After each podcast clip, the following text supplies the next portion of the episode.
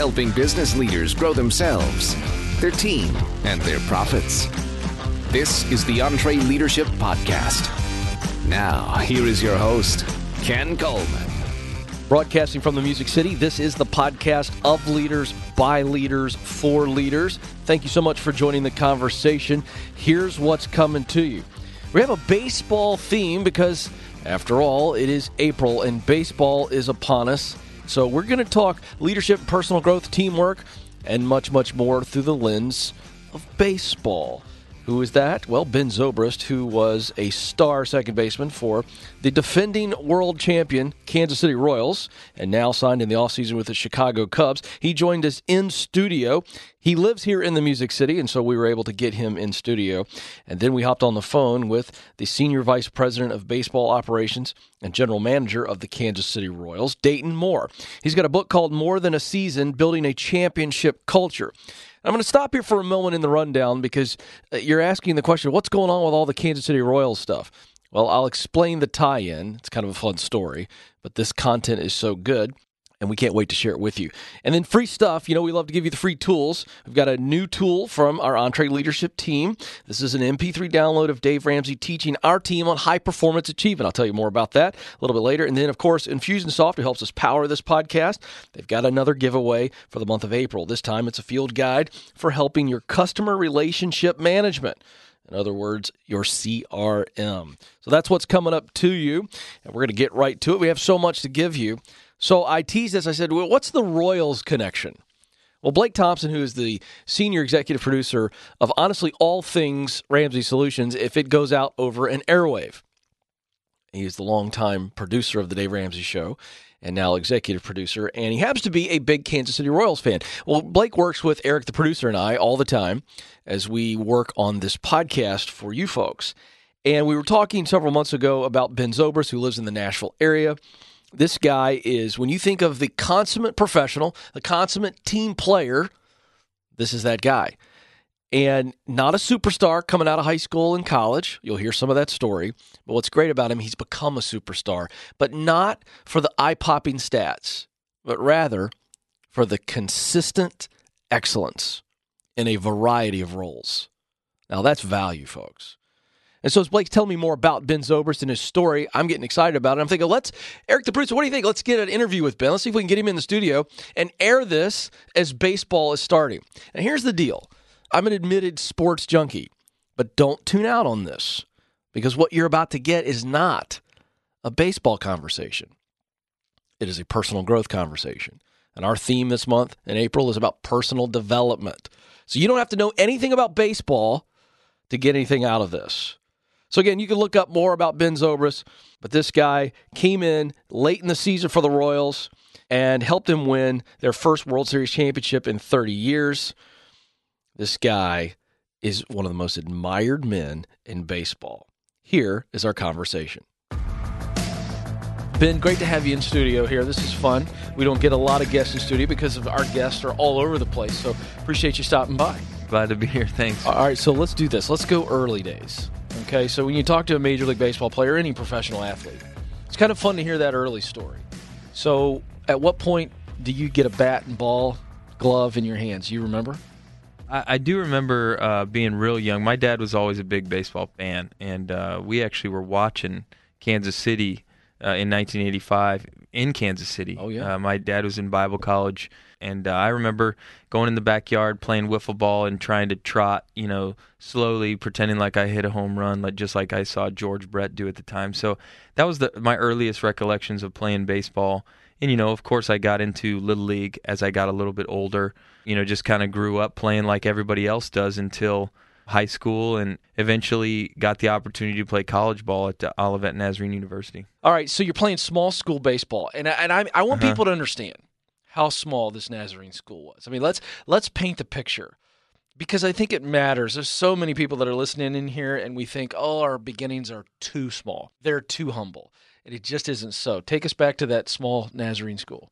Yeah, well, Olivet Nazarene is an NAIA baseball program, and they're probably equal, you know, sometimes to a Division two team. But you know, when I went into the program, I didn't really know much about that. Uh, all I knew was, you know, it was a chance to play baseball. It was a mm-hmm. chance to do what I love to do and try and get better each day. And I wasn't too focused on the results when I showed up. I was more just focused on, hey, I get a chance to do this, and it's going to help pay for my way through school and I'm going to just give it everything I got. And I don't know what the Lord's got planned from mm-hmm. that. It mm-hmm. might just be 4 years and then it's done.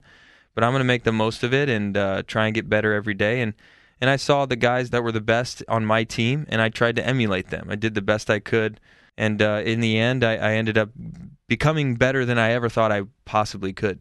Wow. So I want to fast forward here to the moment when you get a sense yourself Maybe it's just your own self belief. Maybe it's some people talking to you. When do you realize you've got a shot to play in the bigs? I don't think I even realized that when I got drafted, to be honest. I, I transferred my senior year down to Dallas Baptist and I got drafted after that year. And I knew I was a pretty good player, but I knew there was also a long way to go.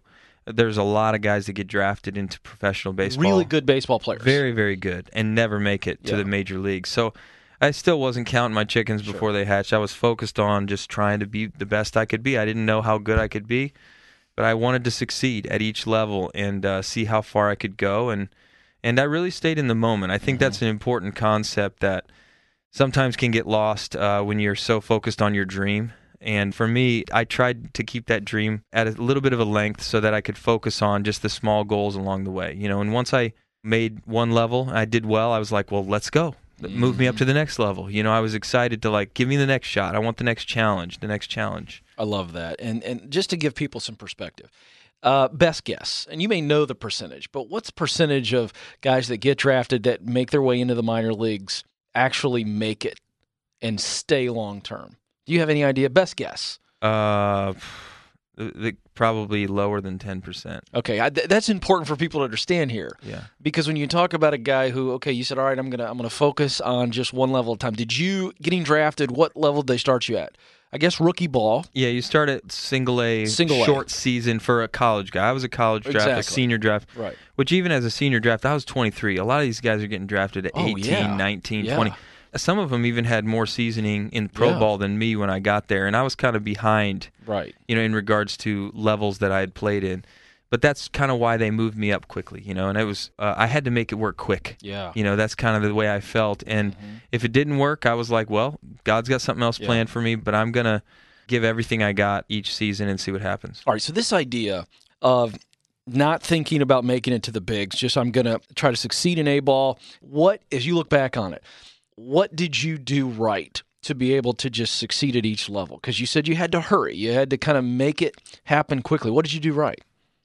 I, I think the things that I did right at the time was, uh, you know, I kept my mouth shut. I wasn't uh, talking at the big talk. Mm-hmm. I was just focused on walking it and doing the little things that everybody said. You do these little things and you'll get better every day. You know, if there was early work in the cage, if there was something I could do to be better than the other guys that I was competing against, I did it. I spent the time. I got in the cage early. I even in the off season, I took probably a few days off, and then I was back at it. Uh, you know, when a lot of guys would take a month, two months. You know, now that I'm a little bit older, I have to take about a right, month right. to let my body rest. But at the time when you're young, I knew I needed to get better, and I didn't know how good I could be. But I knew there was other guys that were trying to get better too, and if I really wanted to succeed, I had to do all the little things. That meant early ground balls. That meant extra work. To me, it was extra work. When everybody else was focused on, even in college, I remember everybody else focused on going out and partying on the weekends or mm-hmm. whatever. You know, my my wife joked with me. She got me a tee when we were dating to pretend like this. The tee was basically what I would do Friday and Saturday night. Right. You know, that was my that was how I got better and, and what I focused on. I wasn't thinking about let's go watch movies and sit around and goof around. Like I wanted to just get better at my, at my craft. All right, so you're putting these the, the balls on a tee. Mm-hmm. You're hitting into a net. Am mm-hmm. I right? Am I, yeah. am I painting oh, the yeah. picture here? Yeah. By yourself, essentially, on a Absolutely. Friday night. Absolutely. How many cuts on an average Friday night would you take by yourself off that tee? Probably 200. 200 cuts. How long did that take? Uh, probably over an hour yeah. maybe two hours at times if I wanted to get extra work. A lot of times I would not finish until I felt like I had made some strides. Yeah. I wasn't going to be satisfied until I felt like I was better than I was when I walked into the game. And see, now this is what I want to ask. And by the way, I want to say this to our listeners real quick. If you're not a baseball fan or a sports fan, just don't check out. I'm going somewhere with this, and this is extremely applicable to you. paint the picture for us when you get the call to go to the big leagues. What what what that look like? Uh, well, I didn't expect to get the call that early. I was only in AAA for about three weeks. They made a trade that day. I didn't think anything was going to happen. They made a trade while we were stretching in AAA. The manager came out and got me and said, "Hey, you got to go." I'm like, "Go where?" Yeah. And he goes, "You're going to the big leagues today." And I was like, "You got to be kidding me!" So I was just ran inside, called my wife. You know, she was flipping out. Um, yeah she had to go pack everything up real fast and drive down. How old to, are you at this point? Yeah, I think it was 25 actually. It was You're, 2006. Yeah. Crazy. Yeah, it was. It was. Are you nuts. discouraged at this point, or you're still living off the? Hey, I'm in the triples. I'm no. in the AAA playing well, three weeks. Well, the, the the story as it goes, we actually have this in our book. We had like thirty dollars to our name that day, and we hadn't gotten paid from our new organization.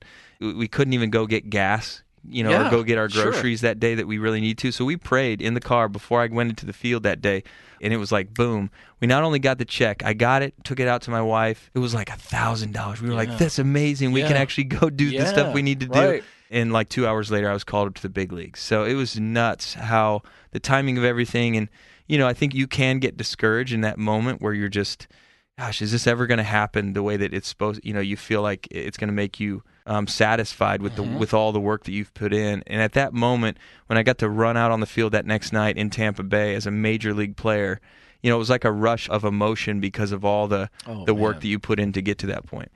Just seeing those guys go up to the plate, and I was actually playing with them when. For so long, you're working your way, and you're going. That's so far out there. That dream is so far out there. I don't. I don't know that I can reach it. But the reaching it isn't focusing on that moment as much as focusing on, on all the little moments. Yes. And then eventually you get there and you realize, wow, I can't believe yeah. that God actually blessed me with this. And it was all the, is the faithfulness along the way really That's that right. gets you there. That's what I love. And I, the moment that you're out there, it's still almost too surreal. But for people that are in that, maybe they're still in the AAA's Yeah. man, and they haven't been called up. Yeah. And they believe they belong. They just want someone to notice their work. Yeah. You've experienced that, and the hard work's worth it, is it not? Did it did it steal your resolve? You can't get there without it. There's Yeah. there's no doubt. There's nobody that just shows up and they're so talented that they made it Mm-hmm. without being disciplined. You've got to right. have that discipline.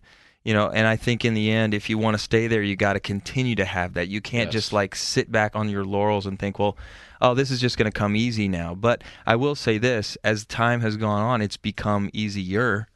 You know, it's become easier. It's not easy. You still, I still went this morning to work out and beat my body up, and it Right. it hurt. Yeah. Let me tell you. I mean, it hurt and it was tough, but the bottom line is my swing now. I don't have to take 250 cuts now Right. to get it to where it needs to be. I've trained my body to where I know what it needs to do, you know, and I think that's the at the end of the rainbow, that's the a little bit of the gold pot going like, okay, now this is not quite as hard as it was at the beginning. It's always going to be harder at the beginning getting into that routine, getting your yourself ready and prepared for what you need to do and uh Lord willing, you do get to that point where you can enjoy it a little bit more. Boy, that is a beautiful, beautiful answer. All right, so uh, I want to read a couple things out of an article. I did some research uh, before our conversation. This is a New York Times article uh, from December of 2015, and uh, they interviewed former Mets manager, I believe it's Dan Duquette. Did I say that right? Is it Dan? Yeah. Yeah, that's right. This is a quote, and, and this is going to lead into a question. Uh, I want you folks to lock in on this. Managers love him. Joe Maddon, who's the current Cubs manager, who Ben just signed with, we'll talk about more about that later. Joe Maddon gushed about him over the years. He was your manager at Tampa Bay. Besides the offensive production that he provides, making contact, taking a walk, moving runners over, base running, the ability to play above average defense in multiple positions is not easy to do. In fact, it's incredibly rare that you see that. That's what Zobrist brings to the equation, and that's what makes him so valuable. Now, I read that quote because for you non baseball people, I just listed off about five key things that if you're great at, get you probably a good contract. You're above average in all of those, and you just signed a huge contract. Here's the question making ourselves valuable as opposed to trying to be the best in the room or the best on the field. Mm-hmm. There's something to be said to making ourselves valuable. You've made a career out of that. Would you say you're the best in, at any position when you're playing that night on the diamond? No. Right. no, I'm not at any particular part Right. of the game. I'm not the best. In Yet the you're one of the best players in Major League Baseball. I want you to talk now. I'll, I'll say that because I think you're too humble to say that, but I'll say that, and I think other people are saying that. I want you to talk about making yourself valuable in multiple areas of the game. Well, I think that's where the value comes is is the flexible, the attitude, the little things that managers carry about and you know, fans may not care so much about a guy that can get a man from first to third. Right, you know, they may not care so much about a guy that makes contact if he's not killing the ball, you know. But managers, GMs, uh, people that are crunching the numbers are realizing the importance of these little details of the game. It's becoming more valuable to be able to be a more well-rounded player. You know, the defense is is becoming more important. It's not the flashy, Right. It's not the the, the thing that everybody's focused on, you know, but it is important. It's mm-hmm. it's very important and people are realizing that all, all those things, the well-rounded individual, the well-rounded and balanced person, you know, even when it comes down to clubhouse, what's your attitude? Mm-hmm. What's the way you carry yourself? Right. How does that affect those around you? Like that's a huge a much bigger thing now than it used to be, mm-hmm. you know, in the game. And I think people are starting to see that all these things matter in the realm of making others around you better, mm-hmm. making yourself better, and becoming a more consistent, you know, faithful player or mm. or part of the team, Yeah. whatever your team is. Yeah. If I were to ask you to pick an adjective of to describe what it takes to be this type of player, the player we just described, somebody who's going to add value, who's willing to do the little things, the things that don't show up on the back of a baseball card, the things that don't show up on the highlights of baseball tonight at the end of the night all the time. Uh, what does it take to have? What, what, what would you describe that characteristic uh, that is so vital to be able to be this type of person in life and in business? I would use the word either willing, malleable, or flexible. Ooh, that's good. you know someone that is able to adapt you know mm-hmm. somebody that doesn't pinhole themselves and say i only do this well Right. you know you got to be willing to try to do something else well and you know I, i'm not gonna lie there were times where i was super uncomfortable Right. going to other positions on the field or man gosh if i could just have my own position and i wouldn't have to think about everything else i've got to be prepared for you know what not everybody gets that you know but mm-hmm. but i, I think that we're starting to see the value of somebody that can adapt somebody that mm-hmm. can take a situation and it seems like they're not that great and make themselves better and realize that maybe there is something in there you mm. know that you can do better than even though you're you're saying oh no I don't do that well. You know mm-hmm. you, you got to at least try Yeah. you know I think to see what your potential is in all those other areas. Mm. It's just so inspiring to sit across from you and and see how you've been rewarded for being faithful, for adding value. Because again, folks, I'm going to talk directly to you here in the middle of this conversation. I do this a lot, Ben. I talk to people right in the middle of the conversation because I'm listening to you and I'm I'm thinking of what I can tell my boys and my daughter. Uh, this idea that many times we think to get the big success in life and to get the significance, we got to be the best. But the reality is, many times we're just simply not the best. Yet we can get the same thing we're chasing, or that the best get, by simply being our best and kind of dying to self a little bit and saying, you know what, they're going to ask you, Ben, to go over and play second base. Well, we all know that shortstop's the sexiest position. So to ask a young kid, you know, am I right? yeah you're absolutely right I mean, everybody wants to play shortstop. Just go out and watch your church league softball games. There's guys out there that shouldn't be out there, but they won't let it go, right? We've seen this. And then to ask you to go play right field or any position, or hey, you know what? Uh, we need you to bunt here yeah and you want to swing for the fences. Yeah. That takes a certain amount of humility and saying, all right, this is not about me. And that's not easy for us humans. No, it's not. But I think uh, if we would see it from God's perspective, if we would see the end, you know, we would realize that you know sometimes our goals are not necessarily God's goals. If That's we're right. willing to, if we're willing to try something a little bit different, if we're willing to go out of our comfort zone a little bit, sometimes that's where the greatest blessings end up happening. Yeah. Be about the team, be about Yeah. the bigger mission. Absolutely. And then again, as I remind you folks, this guy just signed a huge contract. You can go look it up for the Chicago Cubs, your home state team. You know, maybe maybe you're on the team. I mean, the Royals, you're on the Royals team that wins a championship after 30 years in the desert. Now you're coming to the Cubbies. Arguably, if you look across all pro sports, is there a team that has needed a championship more than the Cubs ever since you know what I mean. Ever since the Red Sox broke the curse, right? It's- I mean, the no, Cubbies. it's the premier It's the team. North American championship to chase right now. It absolutely is. That's a great way of saying it. Uh, I want to read this, and I just want to brag on on you a little bit more. But Duquette, again, he's he's in this interview and he's following up. He said. Zobrist's mindset was never come to the ballpark assuming he was going to play any one position. He came to the park saying, I'm going to be in the lineup, just play me. He put his work in before the game started to be prepared at any position. Here's what I want to ask you on this. Then we're going to switch into culture and what you've observed on teams and leadership. But I want to ask you this on based on that quote. For people right now who they want it so bad, um, how important is it that they just say, "Coach, play me. I'll play whatever. I'll do whatever. Just put me in the game." I think that's so important. I, I tell kids that all the time. Like, you've got to be willing to, you know, listen to your coach and, and give it a shot. If he wants you to try and play somewhere else, if you have that attitude, if you want to, and you'll give everything you can to make the team better, if that's what the mm-hmm. coach believes, you're putting trust in him. He's going to put trust in you. Yeah. I want to talk leadership with you from a unique perspective. As somebody who is still playing for great coaches, and you're coming off of a, a World Series championship. From a player's perspective, to leaders that are listening in here, how important is it sometimes that leaders make that bold decision or that belief decision, I'll call it, to say, hey, you know what? I think this kid might have what it takes. I'm going to put him out there. How important is that to the people they're leading when that leader says, I believe in you?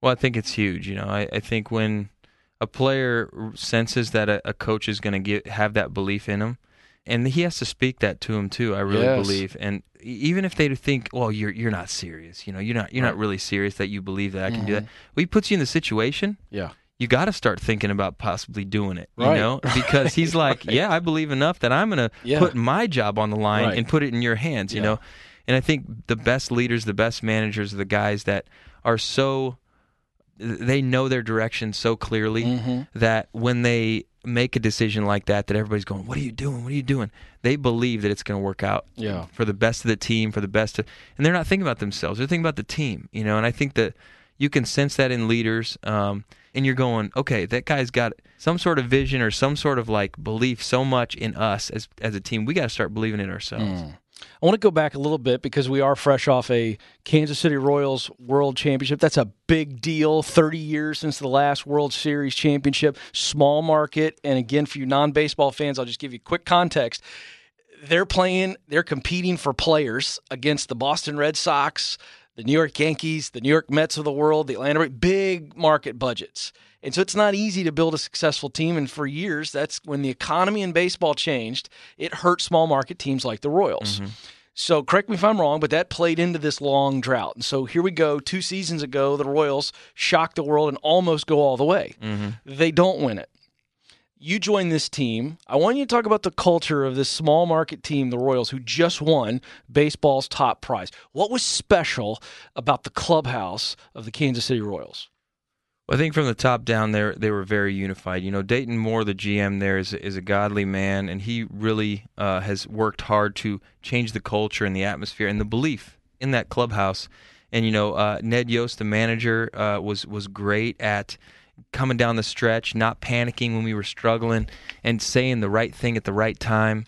Uh, and then when I got with the team the last couple months of the year and into the playoffs, the team was special. The the belief that hey, we're not just going back there, we're gonna win this time. You know, it was like they were so driven at that focus that there wasn't anything that I feel like was gonna stop this team. Even when in the playoffs, when we were down to our last maybe five six outs in, in the eighth inning against the Astros, we were backs against the wall, and everybody comes back after giving up some runs, and and they're going in the dugout, and everybody's going, "We got this. We're gonna come back. We're gonna win this thing." You know, it's like nobody gave up. Mm-hmm. Nobody was like, "All right, it's over. We'll have to try again next year." No, there was none of that. Not one iota. And that team was special.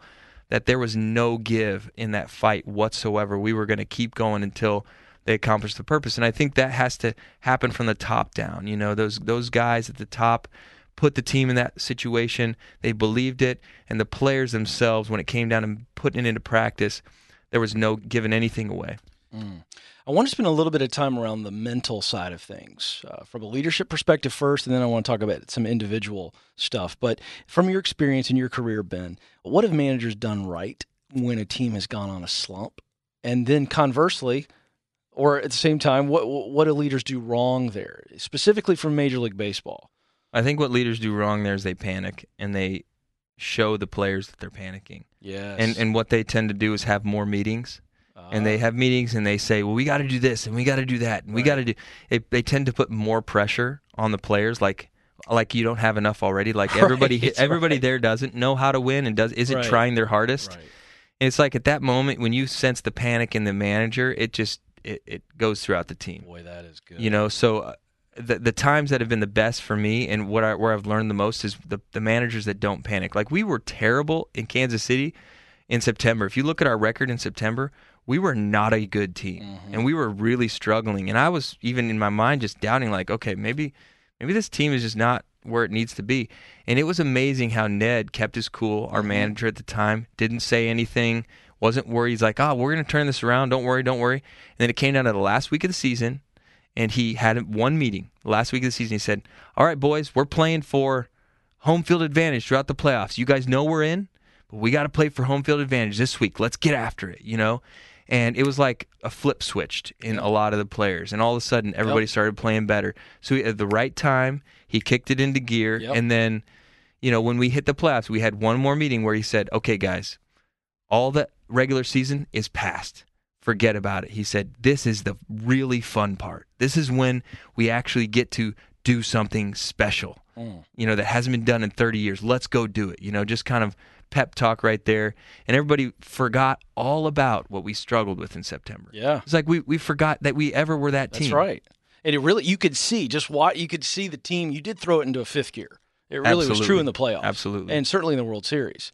When the pressure's on, let's just give the classic scenario two outs, game on the line, full count. You know what I mean? Bases loaded, whatever. Crowds going bananas, 45,000 people screaming, going crazy. Your heart's going nuts. And you got a guy blowing cheese at you. You know what I mean? And by the way, did you notice that? That is an actual baseball phrase, is it not, Ben?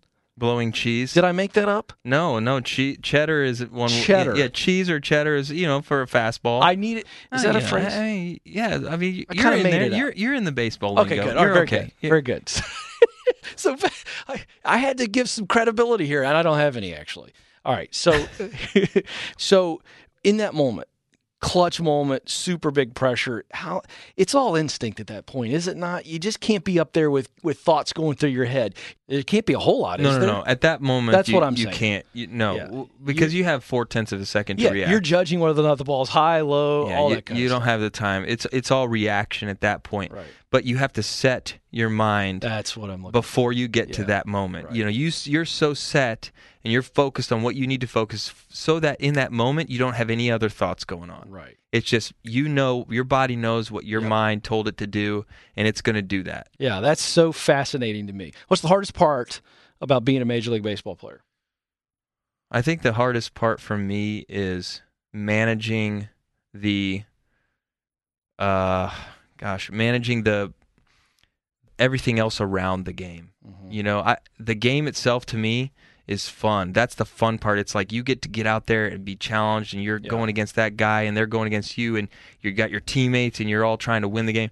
That's the part that to me is the greatest joy in playing. But it's all the, you know, the interviewing and Yeah. the What what what, No. what did he say? No, I'm kidding. No, it's the it's you know it's the crowd, the fans. They love it, but I think every baseball player would do it.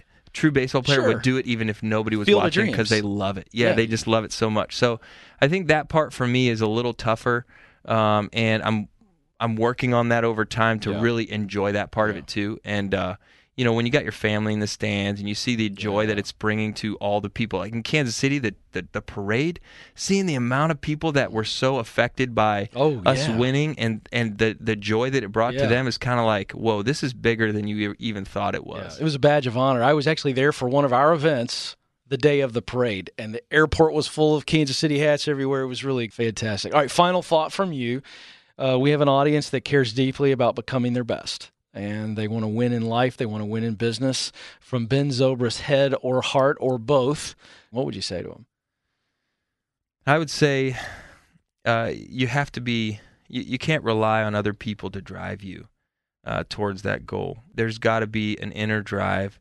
There has to be something in you that when nobody else is pushing you, when you feel like you're tired and you're done, that you keep going. You know, and I think anybody that's ever become great, it, it it's not going to come easy. It doesn't come easy, and you know, I'm not I'm not there yet. I haven't arrived, and I never will uh, on this earth. But but I do know that if we want to reach our potential, uh, we've got to push ourselves to further than we ever thought we could, and and that involves you know times when you're by yourself. You know, you're in the quiet of you know it, to me it's the inner life you know what's in your heart and how is that going to flesh itself out in your life and the lord has really blessed me and I, I, certainly don't deserve everything that he's given me and i think that humility is important in regards to realizing that you can't do it all on your own but I do think that uh, he's called us to a, a, you know, that inner focus and drive that we have to find even in the the moments that are tough. And uh, he's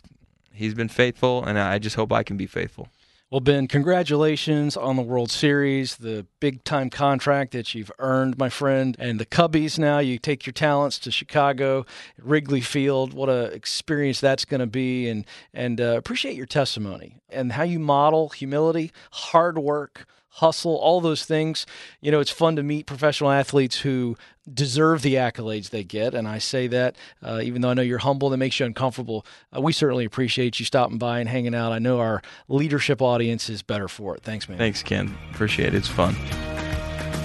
Well, there it is. I, I, don't know about you, and baseball's not my favorite sport, Eric. But I, right now, I want to go out to the batting cage later today and have you throw some balls at me, and let me see if I can, you know, really catch it on the old sweet spot and crank a few. You know what I'm saying? I, I think that would be fun. Really, really enjoyed that conversation, and I hope it added terrific value to you. Just one quick mention Ben and his wife, Juliana, Zobrist wrote a book called Double Play Faith and Family First. If you're interested in learning more about them and their family, have a, a wonderful family. He's such a world class guy, so we wanted you to be aware of the book. Uh, we'll have a link for that under the notes section uh, for Ben on our website for this podcast, entreleadership.com slash podcast. You click on this episode, episode 141, and the link to the book will be there. Well, we're excited about our EntreLeadership giveaway this week. As I mentioned earlier, our theme for the month of April is personal development. And one of the things we love to do from time to time is give you – the inside audio, if you will. It's the inside scoop on how Dave teaches our team. We have a constant communication apparatus from Dave and our leadership team, not just outwardly in the areas where we're seeking to help people, but internally. Dave taught our team on a lesson called high performance achievement. And specifically, you hear Dave talk about how he trained for a marathon talking about the disciplines he learned, and then how it translated to Ramsey Solutions and how it makes sense for you. So you're going to hear some goal setting stuff, sacrifice, discipline, the effects of negativity versus positivity, and so much more. So to tease you a little bit more, here's a quick sample. Don't miss this is just this is not me bragging about me racing. Some of you are not getting this, okay? This is about your life. You, you, you set these things and you walk up these steps on purpose, intentionally, Rick Warren would say. See, what happens is we don't live our lives on purpose, and so we don't go search out what the plan is that God's got for our life. We don't embrace that and step into it with this intimidating thing where you have to become passionate, you have to become enthusiastic enough to systematically climb this ladder and build a whole process in. High achievement requires the intimidating goal and building the intermediate goals to get there. It does not occur on accident in any area of your life. There's not an accident in this process. It's not a perfect ladder. You're going to go up and down a little bit. I mean, but whatever it is, wherever you're getting towards the, you know, the 75%, 80% of your goal, that's not when you quit. That's the difference in high performance achievement and just achievement. Achievement's good. But there's a difference in high performance achievement, which is what we're talking about today. Here's a big one. If you're going to do the intimidating goal that only you can reach if you just go all out, if you go bananas, you better decide as you sit down and lay out your ladder and you're doing your research and your reading, you've got to decide if you're going to have high performance achievement, what you're willing to give up.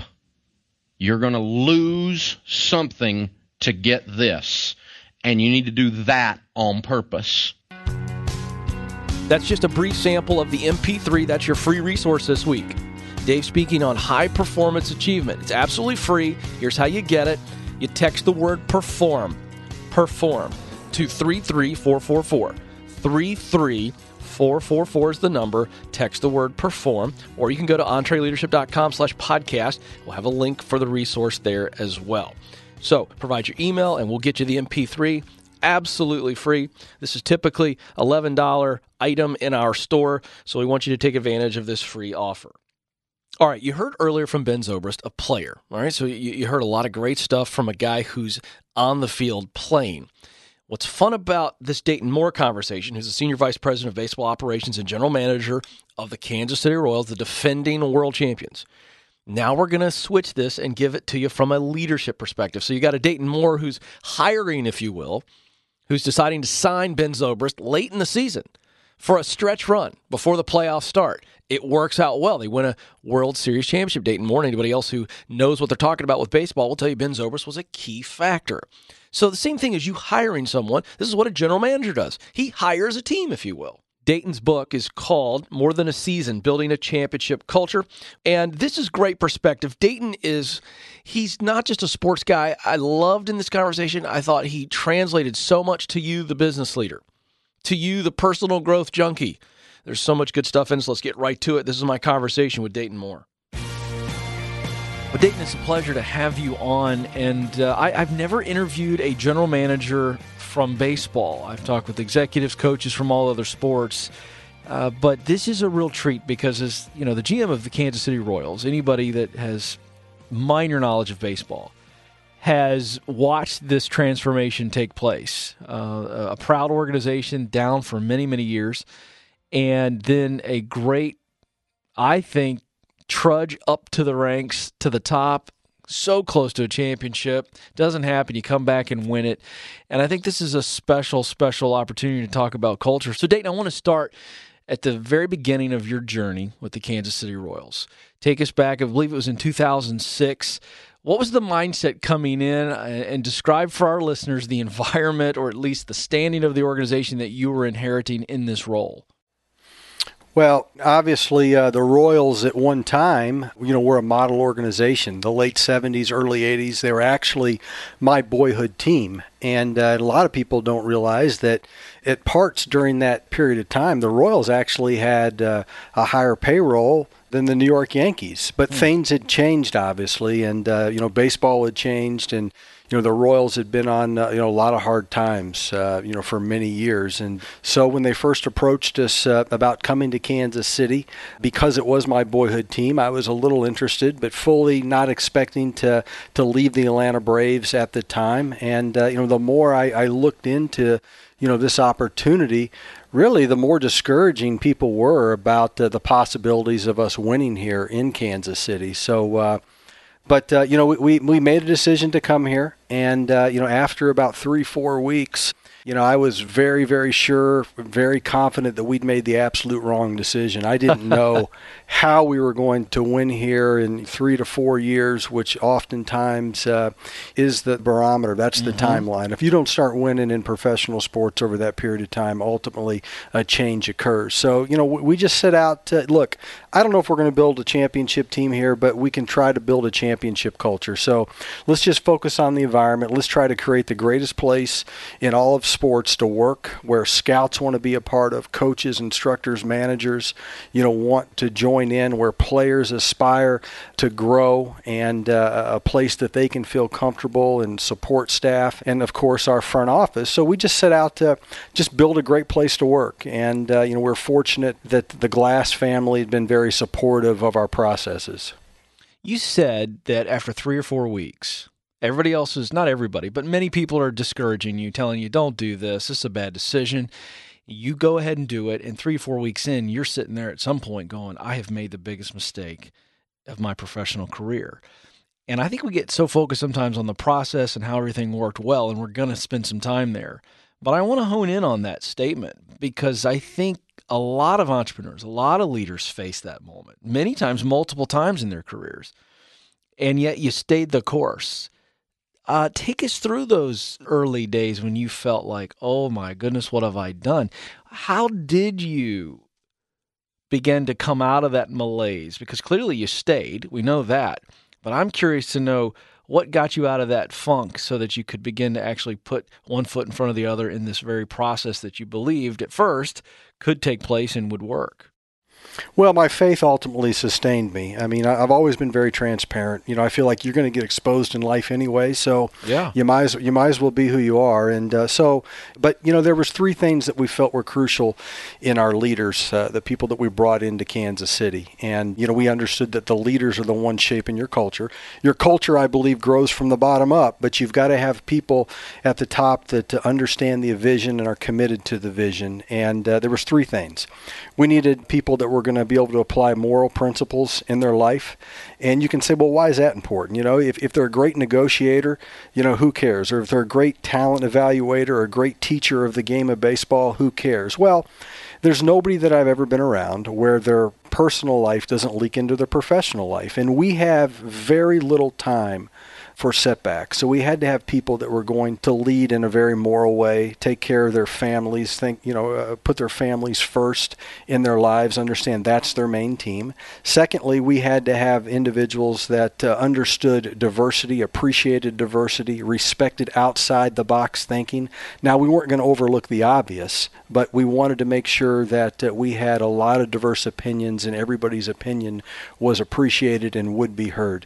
And thirdly, and it sounds very very simple, but we had to have people that were very passionate every single day about competing to win for the Kansas City Royals. So, look, you know, this was perhaps, uh, and I and I would say this to the people that we had hired. This is perhaps the greatest challenge in all of sports today. And if you're not 100% committed and think that and believe that we can win here in Kansas City, don't come. And so those were some of our processes uh, when we were looking to seek uh, influential, inspirational leaders to join our organization. Alex Gordon wrote the foreword to the book. I read that and I was really moved by how many times he just emphasized the positivity in your personality, in your vision casting, your overall leadership style. What were some of the things, specific things, whether they be big, medium sized, or small sized things that you did early on to begin to change the culture on that issue, that positivity, that belief in the process that we can win championships here in Kansas City. What are some of the things you did that began to take foothold and, and you look back on now and go, these things helped us change that mindset?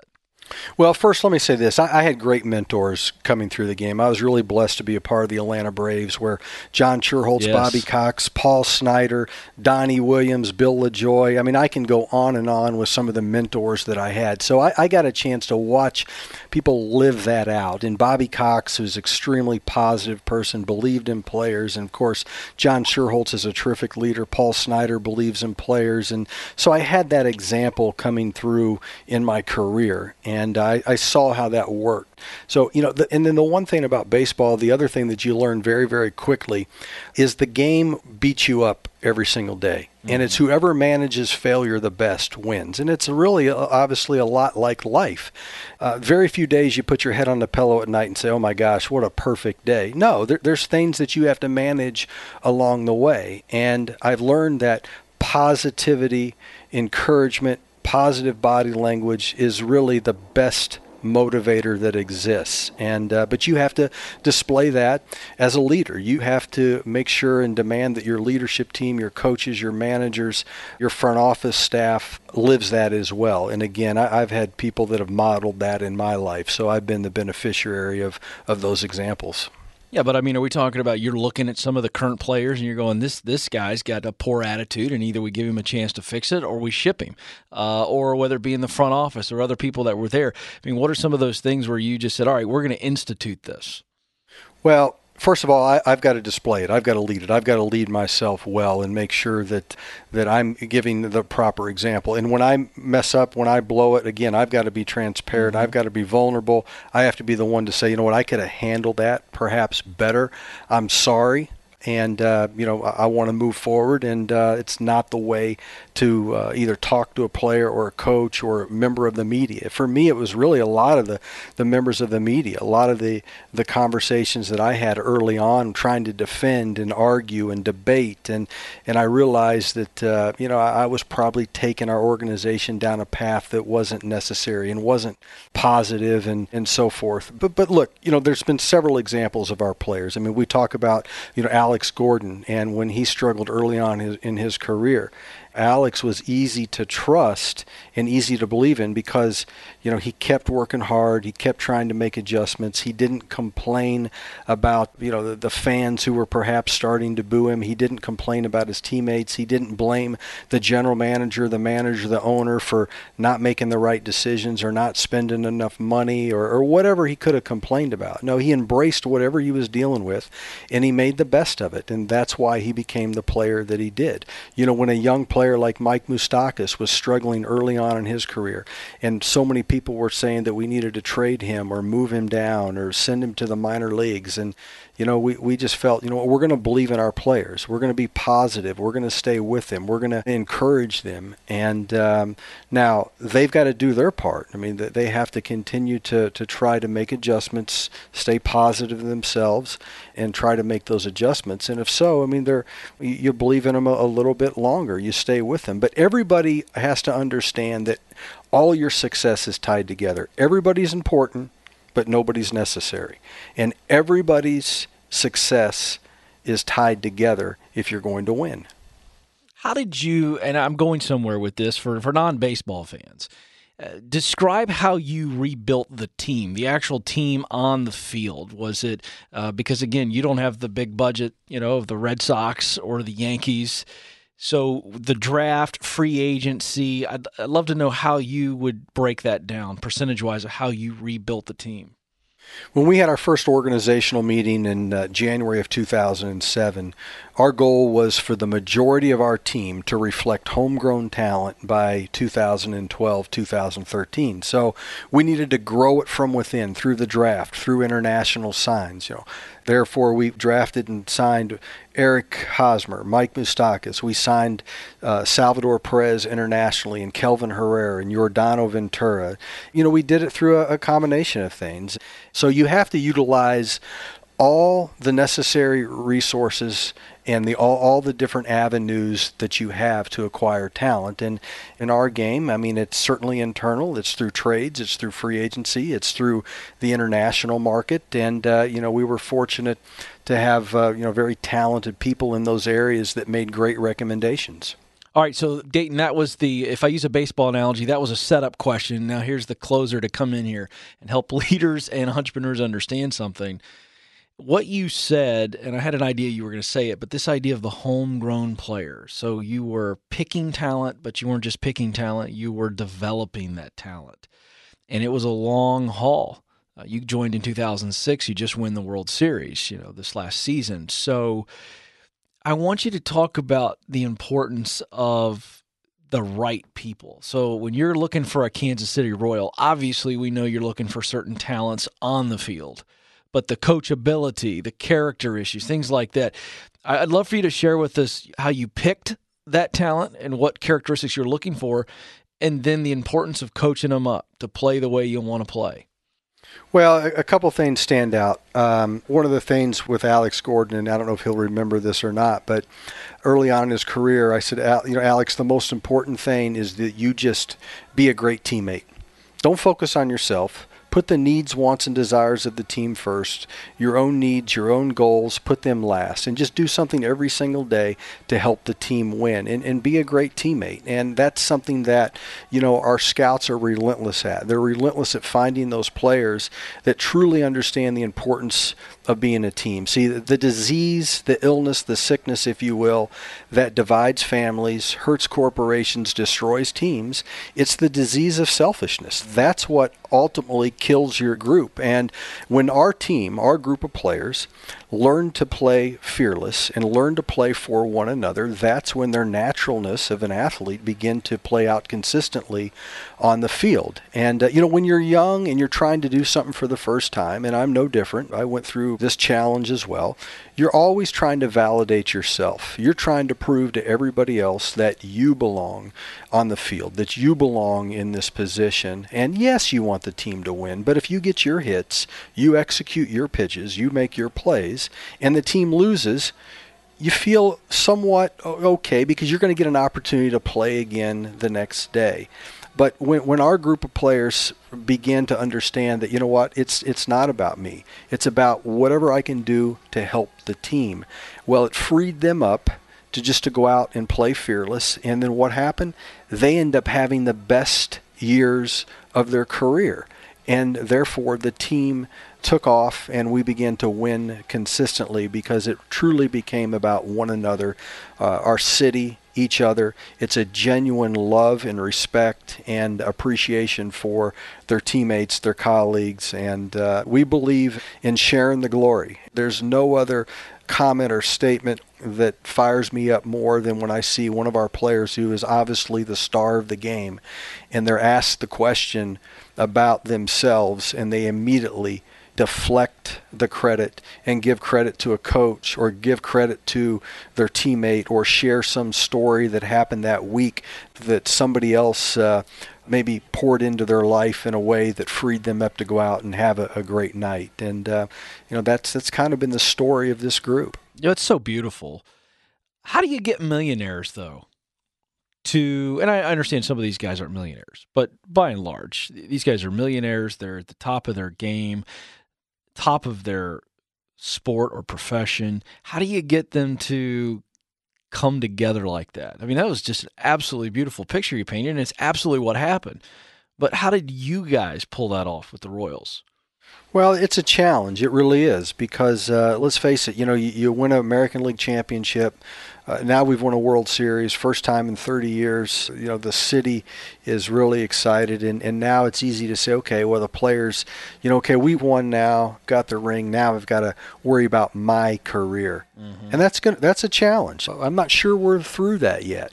What I told our group this year, uh, we had organizational meetings in January and I said, you know what? We've got to look for the warning signs because they're out there. And we have to hold ourselves more accountable than we ever have before. We have to have the courage to confront and put our relationship on the line with players, coaches, instructors, colleagues in the front office when we feel like, you know, somebody is perhaps uh, going down a, a selfish trail and we've got to learn to manage that. But again, it starts with your leaders. I have to be the one that is the most vulnerable. I have to be the one that reaches out to settle disputes quickly. I have to be the one that's very responsive, give people more than they expect. I have to be the one that will, again, share the glory when things go well. I have to be the one to stand up for our people at the appropriate time. You've got to be very intentional about having one-on-one, you know, conversations. There's certainly many days where you have to stand up in front of a group and articulate the message or the vision, but you better make sure that you're having those one-on-one conversations with your the people that are most influenced or the individuals that need to be, you know, picked up a little bit. But you've got to notice the warning signs so you can communicate effectively and well with the individuals that uh, you know need that encouragement or that support on that certain certain day. You know, I think the general manager coach, or as in baseball terms, general manager and manager relationship is a really transferable leadership picture for those in business. So you are responsible for baseball operations, the budget, signing players, picking players, working the scouts, all that. And then you're working with your manager who's very involved, I'm sure, in all those processes in some regard, but certainly is the one making the decision on the field during the game.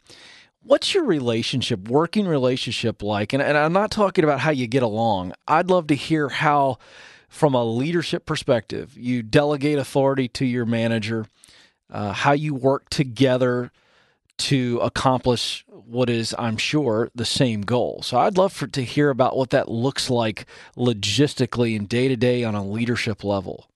Well, I have great trust and respect uh, for Ned Yost, obviously, and and who he is as a leader, who he is as a man. Um, and you know he lets his coaches coach. He defines their roles and allows them to go do their job and he supports them. Now he asks tough questions and is constantly trying to you know validate their judgment or decision in a certain area. And, and I try to do the same thing. I'm, I'm very supportive of Ned. You know Ned is a he's naturally he's very very positive. So I try to continue to fuel that positivity with him. But um, you, you've got to let him do his job I don't make out the lineup card uh, you know, we'll have discussions about players. Uh, Ned, we have complete authority of who we bring in as players. Do we discuss it with Ned? Absolutely. Um, but he has never said to me, Dayton, I want this player out of here. I don't want to, to manage him, or you, you've got to go get me this player, or don't bring me in you know another player. I mean, he gives complete confidence uh, in our baseball operations department. So it's a very important working relationship. It's probably the most important one that I have. I mean, communicate effectively with ownership to continue to motivate uh, them to support our plan, and of course, make sure that I'm communicating daily, sometimes hourly, with Ned uh, in a very transparent and open way. Because at the end of the day, both of us just want to get it right. We've never been concerned with who gets the credit.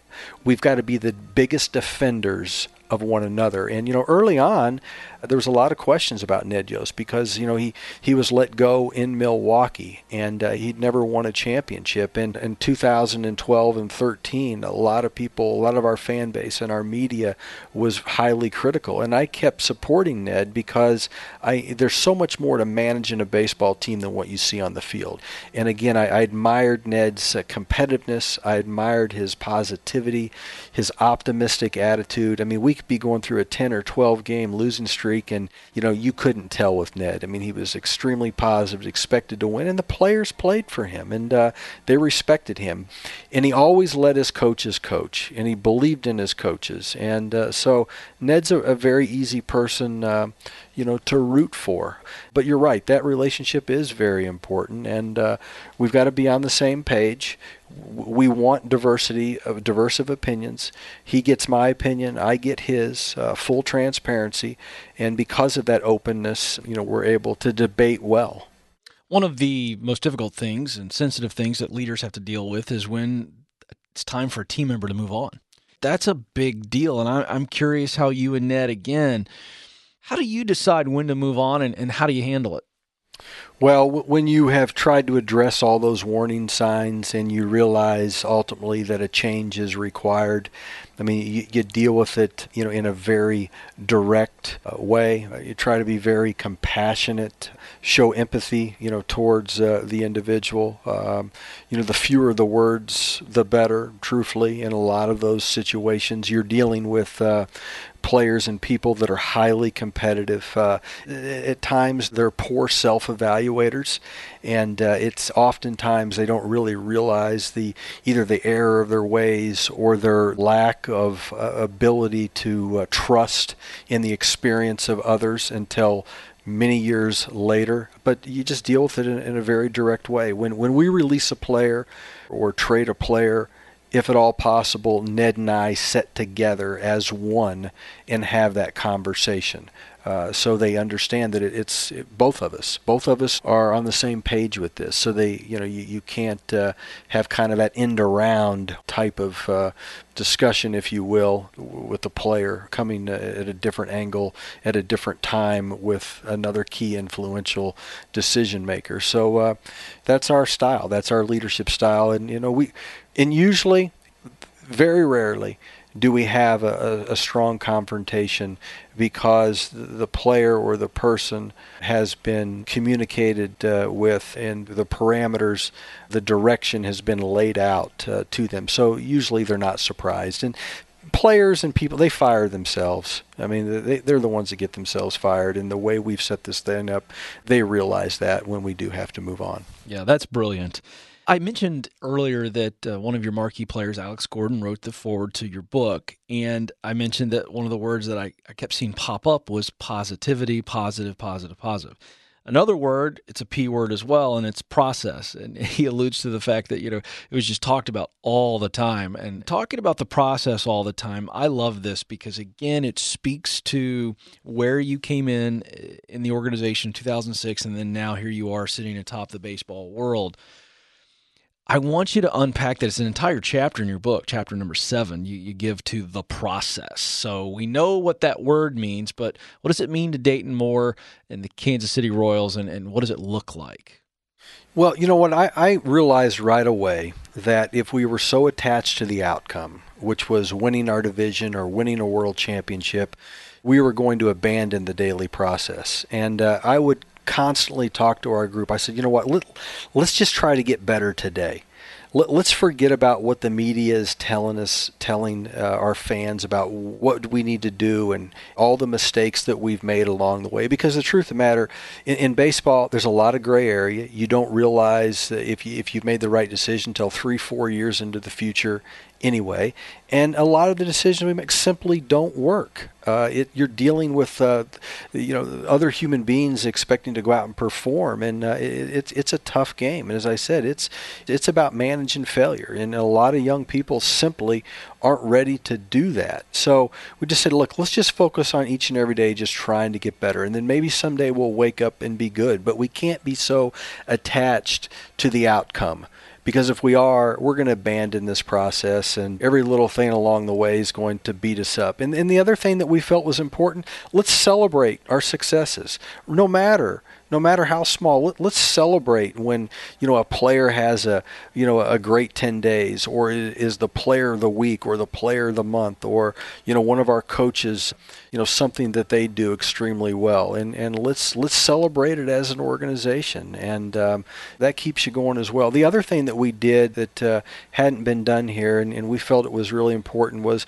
we created awards we created awards in the names of some of our past great players to connect the past with the future. And what we can do is we can bring honor to them and celebrate the accomplishments of our current players. So we bring the past and the future together. And, and that was always a great time of celebration as an organization. So we just felt again that it was just so important just to focus on each and every day and then you know it, it's day to day it's week to week and then pretty soon you, you look up and uh, you know you feel like you, know, you are making some strides mm, i love it the book is more than a season building a championship culture. Dayton Moore is our guest. And Dayton, I got to tell you, just a belated congratulations on winning the World Series.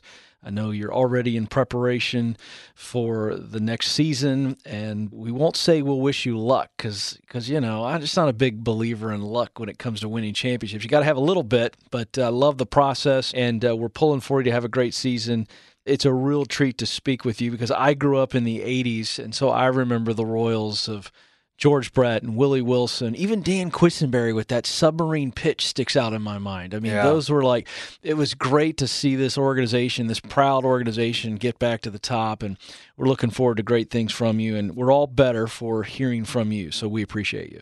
Well, it's an honor to be on with you guys, and uh, you know we'll uh, we'll give it our best. And you're right. I mean, you, I wouldn't call it luck either. You have to have some good fortune and some breaks along the way. But you know what? If your best players, the players that are most talented, care the most, work the hardest, compete the best, care about one another uh, above self, um, you, you you got a chance to reach your ceiling as a team. And you know that's all we want in 2016. I'll tell you this, folks. I could have talked to him for a very, very long time. I think there's so much to learn from sports executives who have to manage money, egos, find the right talent, keep a farm system in place, deal with managers, coaches. It really is a fascinating look at how to manage your greatest resource, which is talent. And again, you got to lead these people, but you have to manage so many different details and keep it all going. And it really is a fascinating look into leadership. By the way, Dayton's book is called More Than a Season Building a Championship Culture. We've got a link to his book at our website. Just go to entreleadership.com slash podcast go to this episode, and we'll have the link there for you. Our friends at Infusionsoft have another great tool for you. This month, we're focusing on customer relationship management with these folks. And Chad Kirby, the senior director at Infusionsoft, this guy gets this stuff. And we recently had him in studio as we talked about this valuable resource. What is the pain point on this? And then how are they going to help you? Listen in. Chad, we know that relationships in general can be very painful. I don't know if there's anything more painful, though, than customer relationships, especially if you don't have your act together. Well, you know, it's interesting, Ken. The reality is today's landscape is totally different than anything we've ever encountered before. I mean, you make a mistake and they're posting it on Facebook, they're tweeting about it. Ken you know from personal experience you make one comment oh, yeah. and you get all of a sudden get 20 tweets about it. But managing those relationships is critical to the success of your business. And I, I don't care if you use Infusionsoft as your CRM or you have a home built CRM or you've purchased some other CRM. The reality is that client relationship management tool is critical to the success of your business. Why are so many people scared of CRMs? Well, they're worried about the implementation of it, the cost of it. But the reality is the cost of it and the time of not having one far surpasses taking the time to set it up effectively. Ken, there are a few things you have to remember when you're doing this. And so, what we've created is a tool for you to be able to go, okay, how do I need to approach this? How do I adopt a CRM? What can I do to make sure it's a smooth transition? What we've created is a handy field guide to CRM adoption. And this field guide takes you through the pitfalls of a CRM and what you can do to make sure you avoid those and have a successful implementation of it. All right, so Chad laid it out for you. Here's how you get the free guide on customer relationship management, your CRM. If you go to infusionsoft.com slash field, that's infusionsoft.com slash field, or you can click on the Infusionsoft link in this episode's show notes. Get this free guide. I'm telling you, Infusionsoft lays it out for you. They give you the roadmap.